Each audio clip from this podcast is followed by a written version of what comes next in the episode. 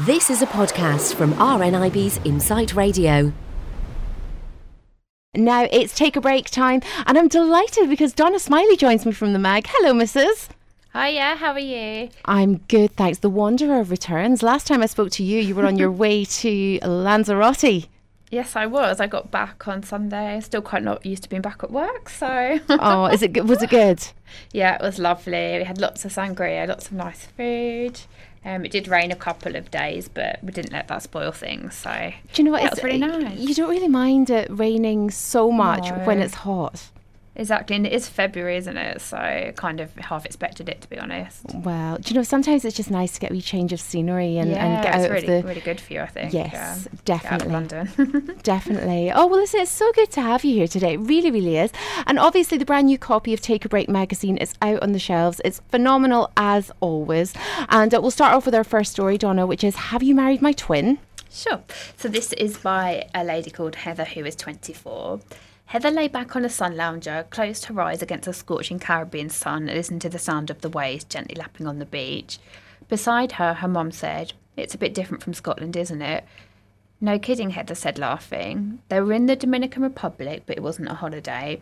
They'd both moved there after her mum had taken an early retirement due to her arthritis. She found the warm weather eased her symptoms, so they'd swapped their scarves for sarongs, and mum had sold up and brought a bungalow by the sea. Heather settled into island life right away and got a job at a hotel as an entertainer.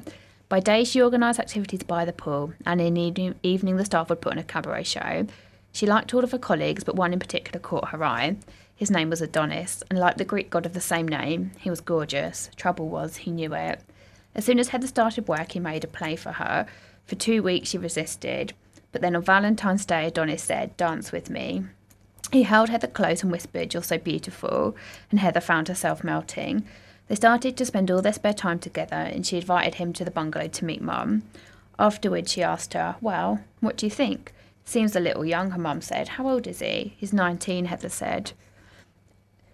The truth was, Heather had fallen for Adonis, but there was a snag. Adonis's co- contract at the hotel had run out, and the only other work he could find was as a hotel notorious for attracting older tourists looking for relationships with the lung staff. She said to Adonis, If you work there, you'll be engaged within a week. Don't be silly, he replied, I love you. Heather was reassured by his words and gave in, and Adonis started his new job.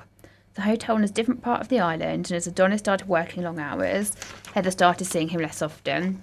But they still made time for each other, and when he could, he stays at hers. One evening he was over while he was in the shower, Heather spotted his mobile phone. She knew it was wrong to snoop, but she couldn't resist having a peek. So she began to scroll through the messages on Facebook, and she found something. Adonis had made friends with a woman called Julia, and they'd been messing each other.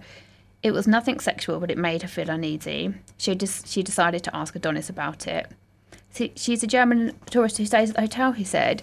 She's nice, but if it upsets you, I'll delete her as a friend. He did, and Heather felt relieved. Six months later, however, she noticed they were friends again. She thought about saying something to Adonis, but then she made a discovery that wiped all thoughts from her mind. She was pregnant. Heather worried it was too soon, but when she told Adonis, he said, This has made my life. He talked about moving in together and becoming a family, and his enthusiasm was infectious. But as Heather's pregnancy progressed, there were complications. She suffered a couple of heavy bleeds, and doctors suspected she had a low lying placenta. She talked about it with Adonis, and they agreed it would be safer if she returned home to the UK to give birth. But there was one condition Adonis said, I'm coming with you. They applied for a temporary visa, but the application was rejected along with an appeal. The authorities say there's no proof you can return to the Dominican Republic, she told Adonis. They're both devastated, but they'd exhausted all their options, and now, two months before their baby was due, Adonis drove her to the airport. I'll miss you with every beat of my heart, he said. Back in the UK, Heather stayed with her dad, and in time, he took her to hospital where she gave birth to a beautiful little boy. They named him Diego. Heather wished Adonis could have been in with her, so cradling Diego in one arm, she called him on FaceTime and was able to see his face on the screen of her mobile phone, and he was beaming from ear to ear. I'm so proud of you, he said. Diego can't wait to meet his daddy, she replied. As soon as he gets his passport, we're coming home. Every day Adonis called up asking for updates. I'm so lonesome without you, he'd say. Heather missed him too, but then one day she received a phone call that changed everything. It was from one of her friends at the hotel, and she said, I've heard a rumour nothing you should know. She continued, I've heard Adonis is getting married. Heather almost laughed. Getting married, she said, when? Apparently it's booked for the 6th of January, her friend said. But that's only a week away, Heather said. It didn't make sense, and the more she thought about it, the more absurd it sounded. They'd only been apart for a few weeks, and there was no way Adonis could have met another woman and arranged a wedding in less than a month. Besides, they spoke every day on the phone, and she knew how excited he was to see Diego and her. When Adonis called, she told him about the rumour, and he said, That's rubbish. In time, the 6th of January came and went, and Heather realised her friend must have got the wrong end of the stick. But two days later, she received a Facebook message. When she opened it, she felt like she'd been hit by a double decker bus. It was a photo of Adonis, and he had his arms around a woman, and she was wearing a wedding dress. For a second, she didn't twig who it was. Then she realised to her horror it was Julia, but she was unrecognisable from the slightly plump, mousy woman she'd seen all those months ago. Julia had undergone a complete makeover. She'd lost weight, dyed her hair black, and looked just like Heather, but with added wrinkles. She couldn't believe it. Adonis had married her look-alike. Heather picked up the phone, punched in the number, and said, Why is Julia in a wedding dress? There was a moment's pause. Then Adonis said, Heather, I'm so sorry. She hung up and burst into tears. She couldn't believe what had happened. Adonis had given her the impression that he wanted to be with her forever. While she'd been giving birth to his baby, he'd been marrying another woman. That evening she received a message. It read, I only married her for a visa. But Heather was so angry she couldn't respond. In the days that followed, she found out more about Julia and Adonis's relationship. They'd met at the hotel where he'd worked. She lived in Germany but would fly out every six months. If Adonis was in it visa, she could only imagine what she was getting out of the relationship. A few days later, Adonis called. Don't hang up, he said. I just want to see Diego. Heather was hurt, but she knew she had to put her baby first. So she picked Diego up and held him in front of the camera. Hello, little man, Adonis said as he cooed to their baby. Heather felt herself softening, but then the camera panned round and she caught a glimpse of someone else in the room Julia. She threw down the phone to the ground. Now Diego is two months old and they're planning to return to the Dominican Republic. Despite everything, Heather still wants Diego to have her father, so she plans to let Adonis see him. But it's going to be very hard and she knows that she'll end up meeting Julia at some point. Heather feels so foolish for trusting Adonis, and she keeps telling herself that there were no warning signs. He treated her like royalty and she fell for his charms. But now she knows that there's something behind that beautiful exterior, a really ugly, cheating heart. Oh, do you know something? Why is it that people can do things like that that are just so incredibly hurtful and, and eh? and seem to have absolutely no conscience about No, it? and just to lie completely. And he must have been lying to the other woman as well. It's awful. You know, while he, she was having her baby. Well, the thing is, I mean, surely if there was, you know, any ounce of of Mm. you know self-respect in the guy, you know, he would have turned around to the other woman and said, "Look, I, I, Exactly. I'm sorry, but you know, my partner's having a baby." I know. and they'd only been apart a few weeks, and it's weird how he wanted to come to England, isn't it? And then Yeah, exactly. Yeah. But you know, don't you think that um, she pro he, he probably would have married her anyway? Yeah, I- what it sounds like it, doesn't it? It's got to be a reason, hasn't there, behind it? So Oh, it's just really, really strange. Oh, yeah, do- really odd. Do you know something? It drives me mental. Listen, give f- give me five minutes in a room with him. I'll sort him out. Definitely, Plenty of people you can sort out here. definitely. Okay, listen. We'll move on to our next story, Donna, and it's uh, how the heck will we cope? Yep, so this is by a lady called Anita, who's 31. Anita hopped up onto the bed and the sonographer got to work, moving her scanner across her tummy. But as she did so, her eyes widened. Is everything okay? Anita asked. Is the baby okay? She turned around to see the screen and replied, Have a look for yourself. Anita was pregnant and having a 10 week scan in the hospital. Her husband David and her already had a little boy, Matthew but they didn't want him to be an only child, so they just started trying for another baby when he was a few months old. When Matthew was eight months old, Anita had fallen pregnant with what she thought her second child. But now she stared at the image on the monitor in front of her, she realised she'd have to revise that figure.